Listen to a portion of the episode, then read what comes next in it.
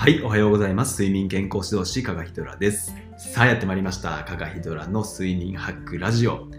今回はですね、前回に続いて寝だめについてお話しします。前回ですね、寝だめをしても脳機能は回復しないよっていうことについてお伝えしました。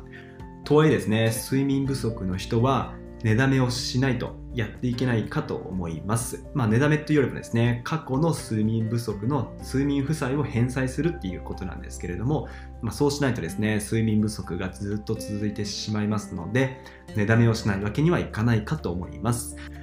で、そこでですね、上手な寝だめと悪い寝だめっていうものがありまして、この違いについてですね、ぜひ理解してもらいたいんですね。そうじゃないと悪い値だめをしていると週の初めからですね、いわゆるブルーマンデーっていう辛い週明けを迎えてしまうことになりますので、ぜひですね、あなたの値だめをですね、見直す機会にしていただければと思います。はい。ということで本題に入っていきますと、平日のですね、睡眠スケジュールが、例えば朝の7時に起きて夜の1時に眠っている。まあ、つまり6時間睡眠の方ですね。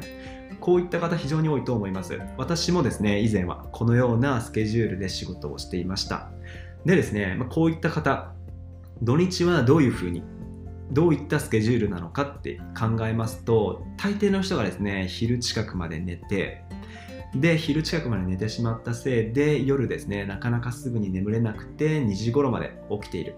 まあ、こういったパターン多いと思うんですけれども、こういった方はですね、どうなるかって言いますと、土日をですね、こういったスケジュールで過ごしてしまいますと、週明けにですね、月曜日は7時に起きなければいけないわけですよね。なのにもかかわらず、日曜日の夜2時まで起きていると、5時間睡眠しか取れないわけですよね。で、5時間睡眠の極度の睡眠不足の中、週明けを迎えるわけなんですよね。それによっていわゆるブルーマンデーっていう、まあ、非常に辛い月曜日を迎えてしまうことになるわけなんですねなのでこういった土日の寝ためは絶対に NG っていうことで、まあ、どういうふうにしたらいいのかって言いますと土日はですね寝だめをすると言ってもできるだけ早寝早起きを心がけるようにしてもらいたいんですね。例えばなんですけれども寝だめをするとしても土曜日の朝は9時に起きるようにしてで夜はですね遅くとも24時に寝る。そういう風にしてもらいたいんですね。そういう風にするとですね寝だめができないんじゃないかって思われるかもしれないんですけれども全体的な睡眠時間でいうと変わらないんですよ。これがですね寝だめの上手な方法っていうことなんですけれども全体的な睡眠時間を変えないんですけれども24時に寝ることで月曜日の朝7時に起きなければならないとしても7時間眠れるわけですよね。まあ、ぶっちゃけですね、7時間睡眠も若干足りてないんじゃないかなっていうふうには思うんですけれども、まあ、そこは置いておいて、まあ、7時間眠れれば、ブルーマンデーって言われるほどきつい週明けを迎えることはなくなるかと思いますので、まずはですね、土日に早寝早起き、寝だめをするとしても早寝早起きっていうことを心がけていただければと思います。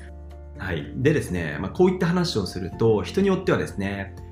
まあ、土日の寝だめの時に、土曜日に昼まで眠れる。だけど、夜もですね、10時、11時になったら余裕で眠れるっていう方がいらっしゃるんですけれども、こういう方はですね、もう極度の睡眠不足の状態なんですね。もう全然睡眠が足りてないから、もうめちゃくちゃ眠れるっていう状態なんですけれども、こういった方はですね、もうとにかく眠ってくださいと。とにかく眠って眠って睡眠負債を返していかないと、ま本当にですね、病気リスクを高めたりとか、いろんなですね、デメリットがありますので、そういった方は本当におとなしく眠るっていうことをですね、まずはやっていただければと思います。はい。ということで、今回ご紹介したようにですね、上手な寝だめっていうのを実践していっていただければと思うんですけれども、とはいえですね、前回の放送で話したように、寝だめをしてですもですね、脳はすっきりした感じはするんですけれども、実際に脳機能が回復しているかっていうと、それは多分ほとんどの確率でノーっていうことが言えますので、ぜひですね、そもそも寝だめをしなくても、毎日7時間、8時間、しっかり眠れるっていう状態のですね、生活を築けるように努力してもらうのが一番理想的だと思います。なかなかですね難しいこともあるかと思うんですよ、まあ、どうしても、えー、出勤の時にですね長い通勤電車に乗らなきゃいけないとかあると思うんですけれどもできるだけですね工夫をしていただいて毎日7時間8時間眠れるように、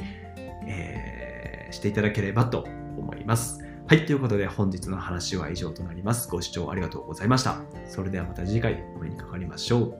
おやすみなさい。